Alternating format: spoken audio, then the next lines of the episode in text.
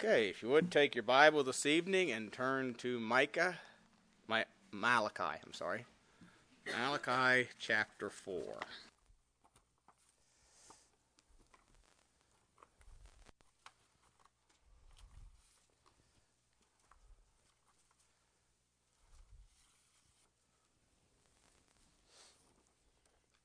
Last book of the Old Testament. Last chapter of the Old Testament. After that, there's 400 silent years, they call it, till John the Baptist comes on the scene. Malachi chapter 4, really continuation of chapter 3, talking about the coming of the Lord. Says, For Behold, the day cometh that shall burn as an oven, and all the proud, yea, and all that do wickedly shall shall burn leave them neither root nor branch. But unto you that fear my name shall the Sun of Righteousness arise with healing in his wings, and ye shall go forth and grow up as calves of the stall. And ye shall tread down the wicked, for they shall be ashes under the soles of your feet in the day that I shall do this, saith the Lord of hosts. Remember ye the law of Moses my servant, which I commanded unto him in Horeb for all Israel, with the statutes and judgments Behold, I will send you Elijah the prophet before the coming of the great and dreadful day of the Lord.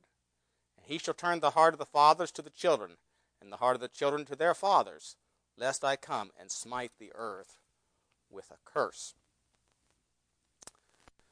Title this, Behold he cometh. Behold he cometh. Well, like many, even today, um, there's this willing willingful unbelief, I guess, that was prevalent in Israel's day. And I want to notice several things about this, this here this evening about his coming. First of all, there's a seeming abruptness of his coming in judgment. And of course, this chapter is talking about him coming in judgment. If you notice, it says, Behold, the day cometh that shall burn as an oven. And then again in, in verse 5, Behold, I will send you Elijah the prophet before the coming of the great and dreadful day of the Lord.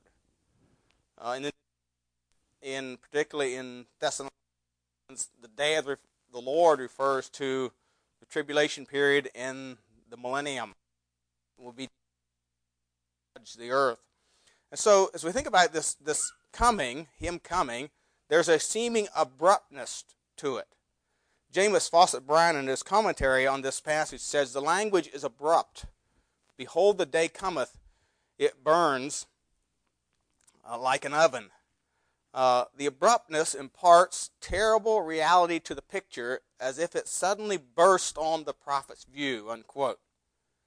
As you, and as you think about that thought, it usually appears, you know, the Lord's judgment often appears abrupt or sudden to those in rebellion.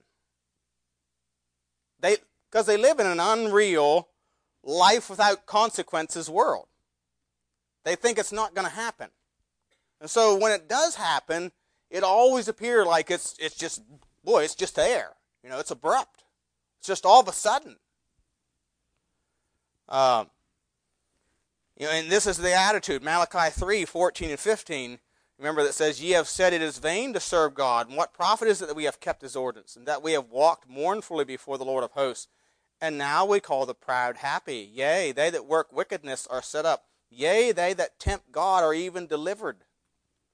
And of course, and we have a New Testament parallel for this in 1 Thessalonians chapter 5, verses 1 through 3. Uh, Bible says, But of the times and the seasons, brethren, you have no need that I write unto you. For yourselves know perfectly the day of the Lord so cometh as a thief in the night. So, you know, he's telling the believers there, you know that the Lord's coming is going to be like a thief in the night. You know that, but for when they shall say peace and safety, then sudden destruction cometh upon them, or abruptness, sudden destruction cometh upon them, as travail upon a woman with child, and they shall not escape. In Luke chapter 21, verse 34, it says, And take heed yourselves, lest at any time your hearts be overcharged with surfeiting and drunkenness and cares of this life, so that that day come upon you unawares. You know, Luke 17, 26, Jesus speaking about Noah and the, the Sodom and Gomorrah, he says this, and it was in the as it was in the days of Noah, shall, shall be also in the days of the Son of Man. They did eat, they drank, they married wives, they were given in marriage, until the day that Noah entered the ark, and the flood came and destroyed them all. So they lived just like they always did, right up until the very time the flood came. Likewise, also, as it was in the days of Lot, they did eat, they drank, they bought, they sold, they planted, they builded. But the same day that Lot went out of Sodom, it rained fire and brimstone from heaven and destroyed them all. Even thus shall it be in the day when the Son of Man is revealed. So, so there's going to be an abruptness or a suddenness to those in rebellion against God. They aren't prepared for it. And it's going to appear as if it's just all of a sudden, just like that, it happens. Kind of reminds me of Daniel chapter 5. Remember Belshazzar? Nebuchadnezzar's grandson. We believe it was his grandson. You know, in his Babylonian fortress, uh, having a huge party, and the army of Cyrus the Mede is parked outside. Got to besiege. And he's throwing a big party. I mean, after all, his thinking is, you know, I can survive inside this fortress which he could have. I mean, they had gardens, they had water coming into the city, they had gates across the river so you couldn't get through. It was there was two walls, high walls. So it was it was an impregnable fortress and they could survive there for a long time. And there he is having this huge party. And in defiance to God, brings the vessels dedicated for use in the temple and drinks wine out of them in his orgy. And verse 30 of that chapter says, And that very night Belshazzar was slain. Just like that, he's cut off. Kind of reminds me also of Jeremiah 36. You remember Jehudi reading the word of the Lord from Jeremiah Jehoiakim, and he takes the scroll, cuts it up, and throws it into the fire, thinking, well, we got rid of that chapter 36 and verse 30 says this Thus saith the Lord of Lord of Jehoiakim, king of Judah, he shall have none to sit upon the throne of David, and his dead body shall be cast out in the day to the heat, and the night to the frost. And Jeremiah 22 tells us he was buried with the burial of an ass. Just thrown in the trash heap. But We have a New Testament example of this also. In Acts 24, remember Paul giving his testimony before Felix. And he reasoned of righteousness, temperance, and judgment to come. And Felix is with his wife Drusilla. Drusilla, by the way, was a Jewess, and she was the, the daughter of King Agrippa the First. Um, but she was a very promiscuous woman. Felix was her second husband, whom he connived to get her away from her first husband. Anyway, and so they heard him concerning the faith in Christ. As he reasoned of righteousness, temperance, and judgment to come, Felix trembled and answered, Go thy way for this time. When I have a convenient season, I will call for thee. So, so there's a seeming abruptness of the Lord's coming. It's, it's going to come on when they, they're saying peace and safety, it's going to come upon them as a woman on travail. But it's also, it's a seeming abruptness. In chapter 3, verse 1, it says this The Lord, behold, I will send my messenger, and he shall prepare the way before me, and the Lord whom ye seek shall suddenly come to his temple, even the messenger of the covenant whom delighted. Before, behold, he shall come, saith the Lord of. So, the point here is that though there's this seeming abruptness, the Lord has given everyone opportunity to prepare. Everyone. You know, in Matthew 17, verses 10 through 13, you know, the disciples asked him, saying, Why then say the scribes that Elias must first come? And Jesus answered and said unto them, Elias truly shall first come and restore all things, but I say unto you that Elias has come already. and they knew him not, but have done unto him whatsoever they listed, likewise shall also the Son of Man suffer of them. Then the disciples understood that he spake unto them of John the Baptist. So, of course, that's the reference chapter 3, verse 1 is talking about. So, the Lord, the Lord in his mercy gives everyone opportunity to prepare. These people had opportunity. John was their messenger to prepare. How did they prepare? They rejected him.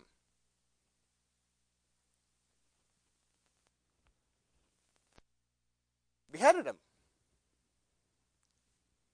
So they beheaded John and they crucified Jesus. That's how they prepared. That's how they prepared. But God, in His mercy to His elect, as we think, and as I use that word elect, I'm talking about Israel in particular here, because this, this, chapter 4 is talking specifically about Israel. We can make some application, but it's particularly for Israel. Is going to send Elijah. Now, when I say Elijah, it's going to be Elijah. This is a different time period. The chapter 4 is talking about the tribulation. So God in his mercy to Israel is going to send Elijah before his judgment in the tribulation. You know, what we know, the, the tribulation is, is really what we know as the persecution of Israel culminating in the battle of Armageddon. Um, look at Matthew or uh, Malachi 4, verses 4 through 5, 4 and 5, where it says, Remember the law of Moses, my servant, which I commanded unto him in Horeb for all Israel with the statutes and judgment. Behold, I will send you Elijah the prophet before the coming of the great and dreadful day of the Lord. So when he's referred to the great and dreadful day of the Lord, he's talking about the tribulation. And he said Elijah is going to come. And there's also a reference here to Moses.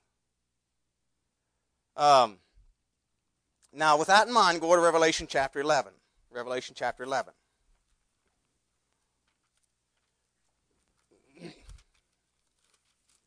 Revelation chapter 11. Now this is this is in the middle of the tribulation period. This this chapter 11 takes place, we believe, in the middle of the tribulation period. Actually, they begin, begin at the beginning, but it the, the end of this chapter is really the middle uh, when they are killed. And you notice in Revelation 11, verses 3 to 13, it says, And I will give power unto my, my two witnesses, and they shall prophesy a thousand uh, two hundred and three score days clothed in sackcloth. That's three and a half years. These are the two olive trees and the two candlesticks standing before the God of the earth. And if any man will hurt them, fire proceedeth out of their mouth and devoureth their enemies. And if any man will hurt them, he must in this manner be killed. These have power to shut heaven that it rain not in the days of their prophecy, and have power over waters to turn them to blood, and to smite the earth with all plagues as often as they will. Now we know who in the Old Testament you know, prayed in the heavens held for three and a half years. There was no rain. That was Elijah. So we're certain one of these is Elijah. There's there's questions about whether the other one is Moses. No, there's reference to Moses, but it doesn't specifically say that Moses will come, but it does say Elijah will come. So we're certain one of Elijah. Some believe it's Enoch as the other, because Enoch was translated that he should not see death. And Elijah was taken up in a whirlwind. He didn't die either.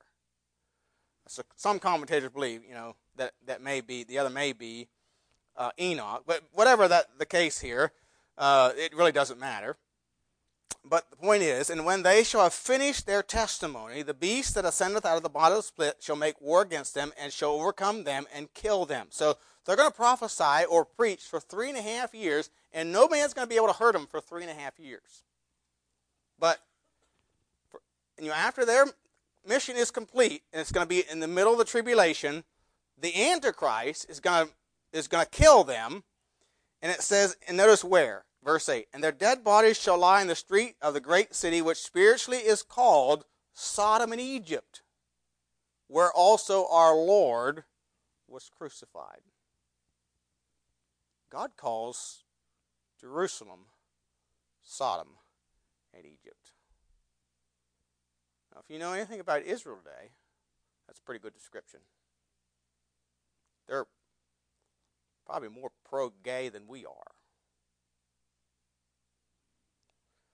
Um, In verse 9, and they of the people and kindred and tongues and nations shall see their dead bodies three days and a half, and shall not suffer their dead bodies to be put in graves. So they're just going to let them lay in the street for three and a half days, I guess. And they that dwell upon the earth shall rejoice unto them and make merry, and shall send gifts one to another, because the two prophets tormented them that dwell on the earth. And after three days and a half, the Spirit of life from God entered into them, and they stood upon their feet, and great fear fell upon them which saw them. And they heard a great voice from heaven saying unto them, Come up hither. And they ascended up into heaven in a cloud, and their enemies beheld them. In the same hour was there a great earthquake, and the tenth part of the city fell, which be Jerusalem. And in the earthquake were slain of men seven thousand, and the remnant were affrighted, and gave glory to the God of heaven. So, as you think about what's going on here, uh, you know, to put in a timeline, the next thing to happen on a timeline is the what? Rapture. Rapture of the saints, okay? Now, after the rapture, you start the tribulation. Start, tribulation will begin. And tribulation is seven years long. It's, it's called Daniel's 70th week. There are no churches. You don't see any churches talked about during the tribulation. It's, it's going to go back to, the Jews are going to go back and sacrifice in their temple. I believe there's going to be a third temple built. By the way, they're working on that very vehemently, getting all that in order this day. Um, but halfway through, of course, at the beginning, Moses, and if it's Moses, Moses and Elijah are going to appear, and they're going to prophesy. There's going to be uh, 7,000 sealed out of every tribe of Israel as well. But they're going to appeal, and then they're going to be killed, and they're, of course, going to be killed in Jerusalem after three and a half years. And, but you, would, you know, wouldn't you think? So this is again God's mercy in preparing them, and wouldn't you think they would have been recognized by the Jews? But verse 13 says that the remnant were frightened. You know, Zechariah tells us that two thirds of Israel will be destroyed. In other words, only a third is going to turn to the Lord. Only a third. And, but again, when you think that they'd recognize Elijah and Moses, but they didn't. But you think about it. Have we properly prepared? With the light of a complete revelation for generations, are we properly prepared for the Lord's coming? You know, and the Lord has given us, you know, we have His Word which we can read and study, and uh, and the Lord has given us, uh, uh, told us what's about His coming in 1 Thessalonians 5 again, but the times and seasons, brethren, you have no need that I write unto you, for yourselves know perfectly the day of the Lord so cometh as a thief in the night. Verse 4 But ye, brethren, are not in darkness, that day should overtake you as a thief. Ye are all the children of light and the children of the day. We are not of the night, nor of the darkness. Therefore, let us not sleep as do others. Let us watch and be sober. In 2 Peter 3, Peter talks about this, and he calls it the reason people are not prepared is he says they are willingly ignorant of. Now, a lot of people today say, well, they believe in science. What does science show you? What does true science reveal that happened thousands of years ago in this world? A worldwide flood. And he mentions that in this passage. Um, and they, these things they're willingly ignorant of. Know, God has given plenty of notice and witness that we all every every human being is going to give an account of himself to God. So we see here uh, the abruptness of his coming. Secondly, I want you to notice the actions of judgment. The actions of judgment. In Malachi chapter 4, again, he uh, verses 1 and 3, it says, For behold, the day cometh that shall burn as an oven. Um, first of all, as we think about the actions of judgment, the destruction of the wicked. There's two, two parts to this. Destruction of the wicked, verses 1 and 3. For behold, as the day cometh that shall burn as an oven, and all the proud, yea, and all that do wickedly, shall be as stubble. And that day shall, that cometh shall burn them up, saith the Lord of hosts, that it shall leave them neither root nor branch. And then again in verse 3, it says, And ye shall tread down the wicked, for they shall be ashes under the soles of your feet in the day that I shall do this, saith the Lord of hosts. Of course, Paul told us in 2 Thessalonians 1 7 and 8, And you who are troubled, rest with us, when the Lord Jesus shall reveal from heaven with his mighty angels, in flaming fire, taking vengeance on them that know not God, and that obey not the gospel of the Lord Jesus Christ. So, the first thing we see here is that God's going to destroy the wicked. He's going to burn them as an oven, and they shall be stubble. It kind of reminds you of Sodom and Gomorrah.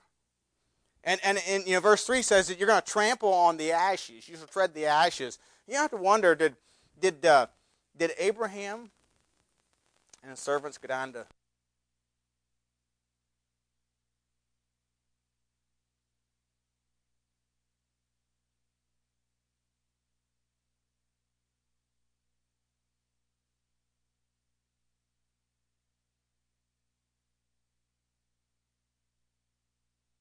or Revelation chapter 14.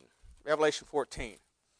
And the book of Revelation gets pretty explicit about this trampling.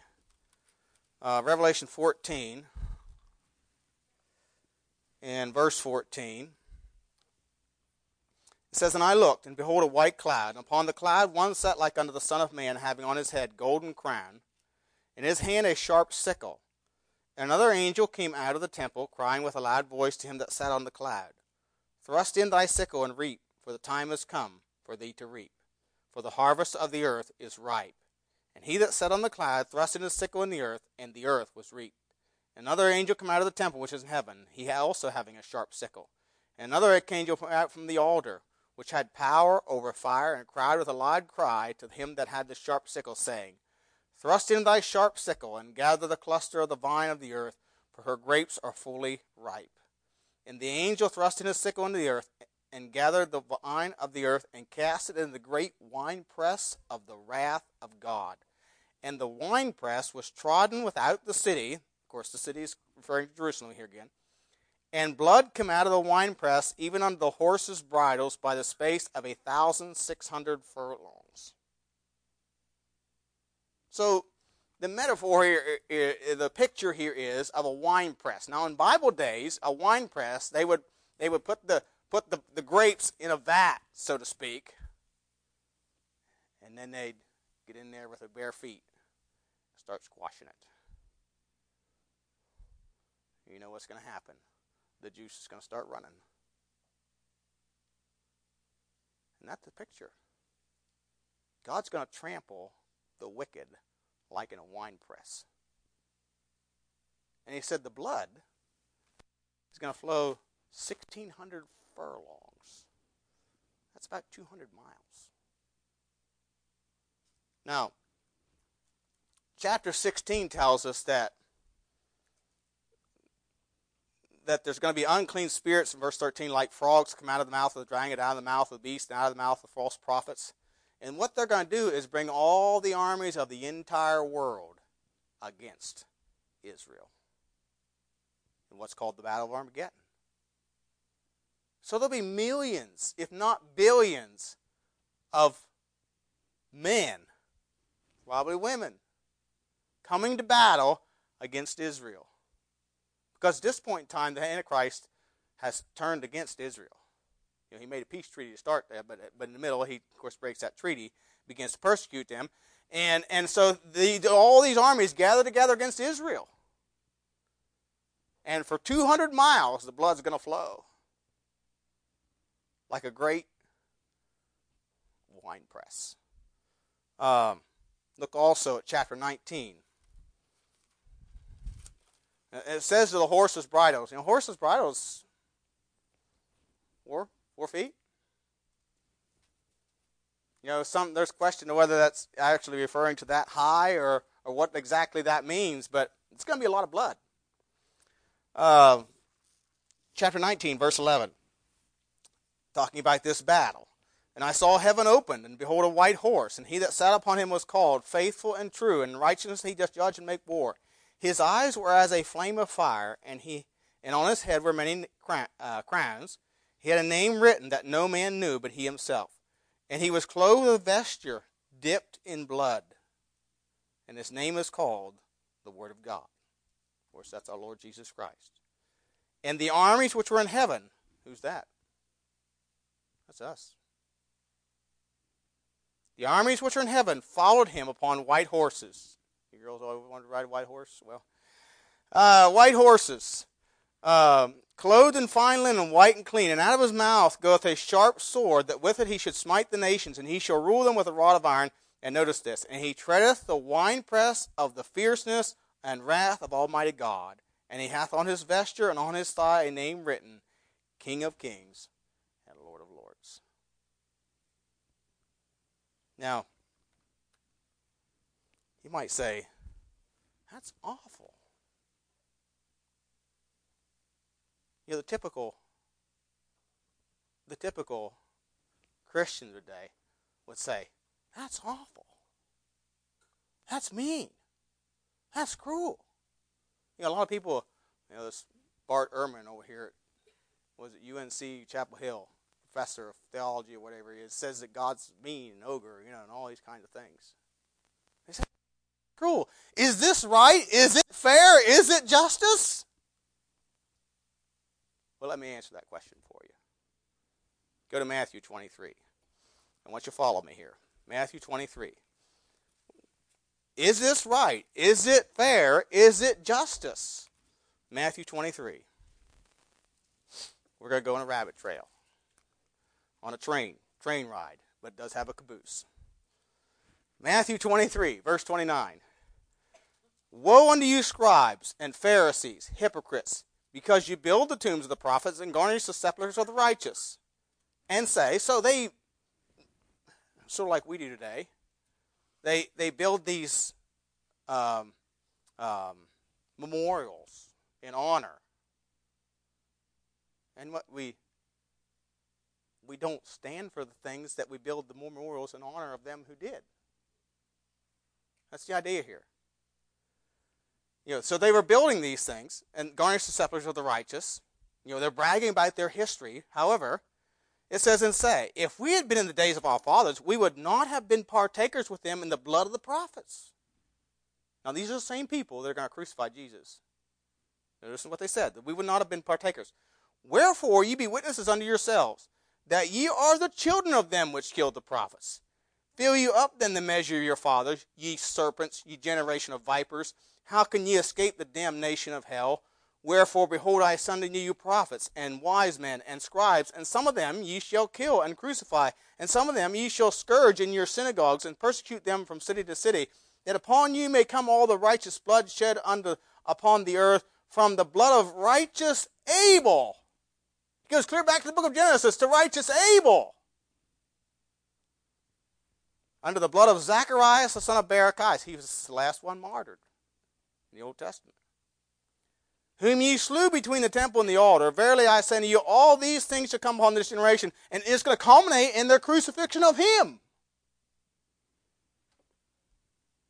Well, go to Hebrews chapter 11. Hebrews chapter 11.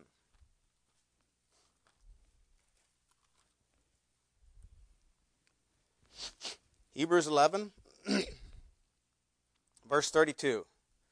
And what shall I more say? For the time would fail me to tell of Gideon, of Barak, and of Samson, of Jephthah, and David also, and Samuel, of the prophets who through faith subdued kingdoms, wrought righteousness, obtained promises, stopped the mouths of lions, quenched the violence of fire, escaped the edge of the sword, out of weakness were made strong, waxed valiant in fight, turned to flight the armies of the aliens, and notice, women received their dead raised to life again, and others were tortured, not accepting deliverance, that they may attain, might obtain a better resurrection. And others had trial of cruel mockings and scourgings, yea, moreover, bonds and imprisonment. They were stoned, they were sawn asunder, were tempted, were slain with a sword. They wandered about in sheepskins and goatskins, being destitute, afflicted, and tormented, of whom the world was not worthy. They wandered in deserts and in mountains, and in dens and caves of the earth. And these all, having obtained a good report through faith, receive not the promise. Of course, here he's talking about those who suffer. Some believe this is talking about future from the time it was written that would suffer for the cause of Christ. We'll look, go on to Revelation chapter 6. Revelation chapter 6, verse 9. Revelation 6 9.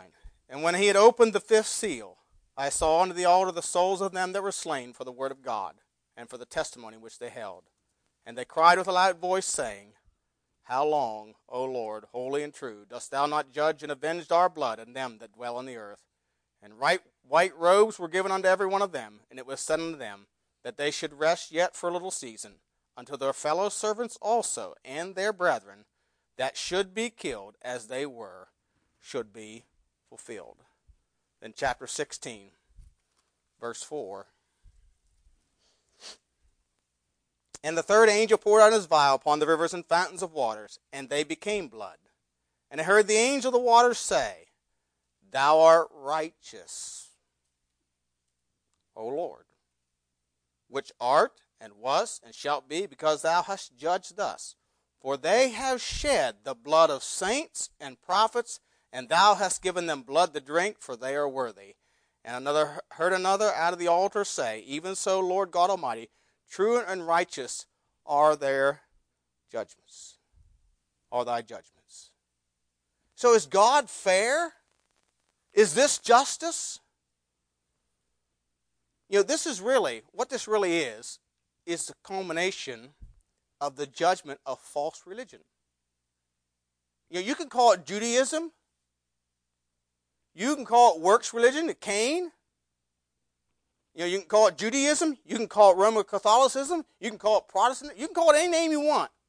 But they have persecuted and killed the saints of God down through the years. It's the harlot of Revelation 17 and 18. And I believe it refers to more than just the Roman Catholic Church. I believe it goes all the way back to Nimrod and even back to Cain. But just let me give you some examples of figures concerning the number of killed by popery.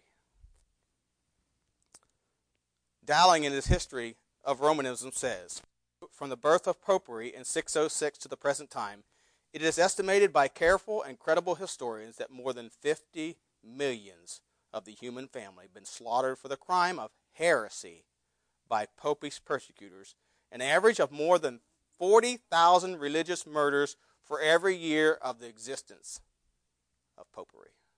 Unquote.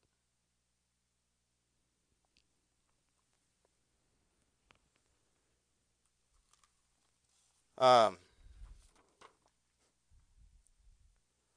we were to see the Waldensian Museum in uh, Valdese, North Carolina here.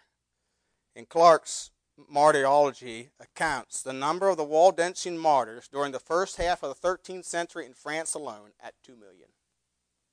From AD 1160 to 1560, the Waldensians which dwelt in the Italian Alps were visited with 36 different fierce persecutions that spared neither age nor sex. Thomas Armitage, History of Baptists. They were almost completely destroyed as a people, and most of their literary record was erased from the face of the earth. From the year 1540 to 1570, it is proved by national authentic testimony that nearly one million of Protestants were publicly put to death in various countries in Europe, besides all those who were privately destroyed and of whom no human record exists. Catholic history Virgarius, I guess is how you say it, admits gleefully that during the pontificate of Pope Paul IV, which would be 1555 to 1559, the Inquisition alone, by torture, starvation, or fire, murdered more than 150,000 Protestants. These are only small samples of the brutality which was poured out upon dissident Christians by the Roman Catholic Church during the Inquisition. Um, you know, and, and it just goes on and on and on. The Catholic Crusade, uh, another source writes, Catholic, or, well, um, uh, you see here, where am I at here? Um, in one, in only one crusade, two million Albigenses were killed. How many there must have been altogether, and how many millions more must have been killed during the entire Middle Ages? Another source writes the Catholic crusade against the Albigenses. By that way, that's another Anabaptist group. The Waldensians were Anabaptists, like us. The Albigenses were another Anabaptist group. Um, in southern France, from 1209 to 1229, under Popes Innocent III, uh, Honorius, should it be Honorius, uh, and Gre- the third and Gregory the tenth, ninth, was one of the bloodiest tragedies in human history. The number of Albigenses that perished in the 20 years' war is estimated at from 1 to 2 millions. Um, uh, W.E.H. Lecky says, quote, that the Church of Rome has shed more innocent blood than any other institution that's ever existed among mankind, will be questioned by no Protestant who has a competent knowledge of history. The memorials, indeed, of many of her persecutions are now so scanty that it is possible to form a complete conception of the multitude of her victims. It is quite certain that no power of imagination can adequately re- realize their sufferings. Unquote. Um, you know, another another commentator, uh, Schmucker, S.S. Schmucker, says, Need I speak to you of the Thirty Years' War in Germany, which was mainly instigated by the Jesuits in order to deprive the Protestants of the right of free religious worship, secured to them by the Treaty of Augsburg, or of the Irish Rebellion in the inhuman butchery of about 15 millions of Indians uh, uh, in South America, Mexico, and Cuba by the Spanish Papists. In short, it is calculated by authentic historians that Papal Rome has shed the blood of 68 millions of the human race in order to establish her unfounded claims of religious dominion. Um, so, the question again is Is it fair? Is it justice? Yeah, it is. Yeah, it is. God's a God of mercy, but God foremost is a God of holiness and righteous. And he, he is a righteous judge, and he is going to judge them like somebody trampling grapes in a wine press. You know, of course, finally, all these will be cast into the lake of fire. The actions of judgment we think of the actions of judgment. Secondly, as we think of the actions of judgment, there's going to be the reward of the righteous. There's first of all the destruction of the wicked. There's also the reward of the righteous. Excuse me. In Malachi, again, chapter 4, and verses 2 and 3, notice it says, But unto you that fear my name shall the Sun of Righteousness arise with healing in his wings, and ye shall go forth and grow up as calves of the stall. And ye shall tread down the wicked, for they shall be ashes under the soles of your feet in the day that I shall do this, saith the Lord of hosts. What's interesting about the word sun? It's capitalized. It's referring to a person. It's comparing the Lord to the sun. It speaks of brilliance, of the eastern morning sun after the night. That's going to arise or come out or appear. You know, Jesus said in John 8 12, I am the light. He that followeth me shall not walk in darkness, but shall have the light of life. Revelation 21 tells us, in 20 to 25, it tells us that when after he in heaven, there's going to be no need of the sun, because the Lord God is the light thereof, and there'll be no night the Sun of Righteousness. We're going to go from times of darkness to all light. All light.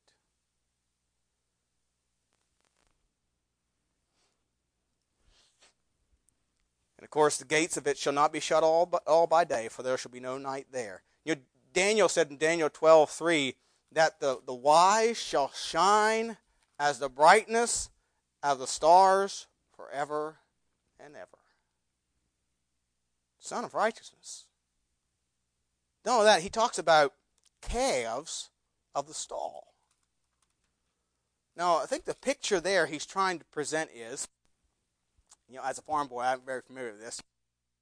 You know, over winter, you know, we kept our calves inside in the barn all winter, and, and we let them out of the barn, stall barn, and they just go out in what we called the barnyard, which was just a fenced-in area. It wasn't very big. So they were kind of crowded in there. You know, when we cleaned the barn, we bring them back. In. So they spent all but maybe a couple, maybe an hour, two hours at the in the never just free out in the pasture. You know, if you pin up a calf like that, and all of a sudden comes spring, you let him out. You know what he's going to do? He's going to run and jump and, you know, and take off, and, and it's like he's been set free. All bounds have been broken. You know, he's just like a horse. You know, if a horse gets out of its pasture, you know what it'll do? It'll just bolt like crazy. My nephew got his daughter a horse, and he and uh, he built her a pen, and, and this was back around Christmas. I think it was Christmas. I I saw him, and um, I said, "So how's the horse coming along?" He said, "He got loose the other day. He ran right down the streets of McAlevy's Fort, and that's probably three, four miles away." You know, got out of the pasture. Boy, when they get free, they go. That's the idea here. Free. Uh, it's let out. Uh, Isaiah 61:10 says this, "I will greatly rejoice in the Lord. My soul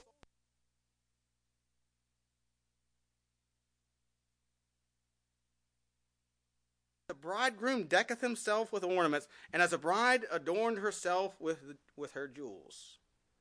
Picture of a wedding there. There's excitement. And as you think about that, in Revelation 21, uh, verses 1 through 7, he talks about, you know, there's going to be no no, no sorrow, no more pain, no suffering. We're going to be set free.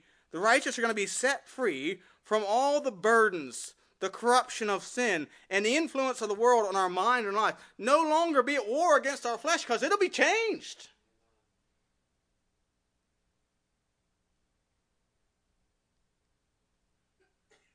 We will have no burdens to bear over there.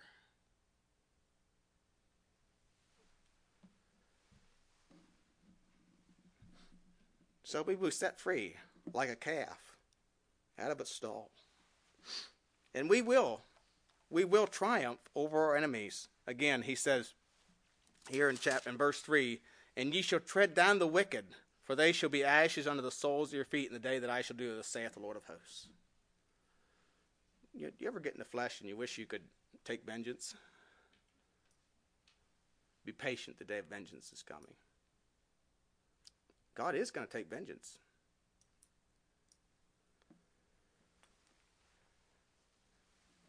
In Revelation 19:14, guess who's coming with him on the armies of white horses? We are. In chapter 20, verse 6, it says we're going to rule and reign with him for a thousand years. Paul said in 1 Corinthians 6 2, he told the church of Corinth, Do you not know that the saints shall judge the world? He was referring to that time to come.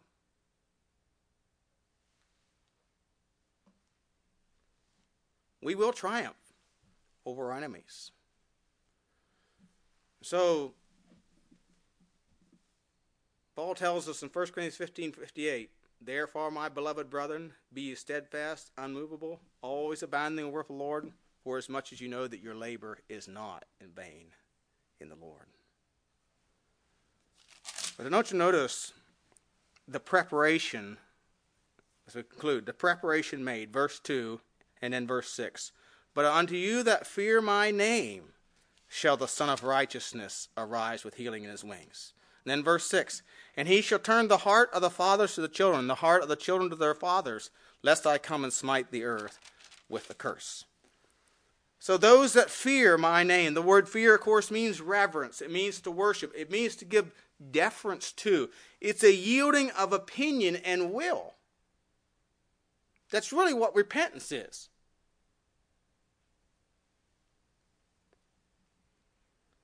So it's to turn to the Lord by faith. And as you think about the phrase here, I, I try to discern what the meaning of that phrase.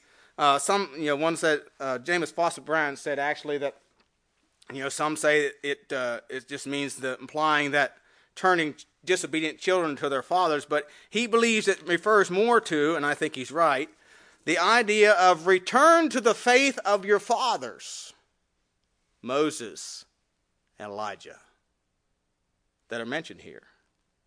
Return to the faith of your fathers. Turn to the faith of your fathers. The alternative is or be cursed, lest I smite the earth with a curse. You know, Israel, as you think about the first coming of Jesus, they didn't turn to him. And what happened? They were cursed.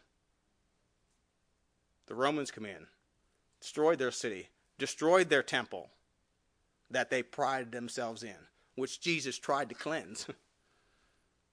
he destroyed it. It was God's judgment. And so again, he's telling and warning them here you need to turn to the, the faith of your fathers like Moses and Elijah, Abraham and Jacob, lest you're cursed with everlasting destruction. So, your God in His mercy and His grace always gives us warning, time, and opportunity to prepare. Now is our day of opportunity. You know how many times I've talked to people and they say, well, you know, I talked to a guy last night. I'm young yet. I'm young yet. Don't really think about those things. That doesn't mean you're going to live very long. We need to prepare. Wild is today, harden not your hearts as in the provocation. Might God help us to be prepared, for we believe the coming of the Lord is near. Let's pray. Heavenly Father, we do thank you again for the time of your word tonight. Thank you for the encouragement and the warnings that you give us in your word, which are given for our instruction, for our learning, for our admonition. Father, help us to heed the instructions and the warnings, that you might find us prepared and ready to meet the Lord when He comes. Well, thank you in Jesus' name. Amen.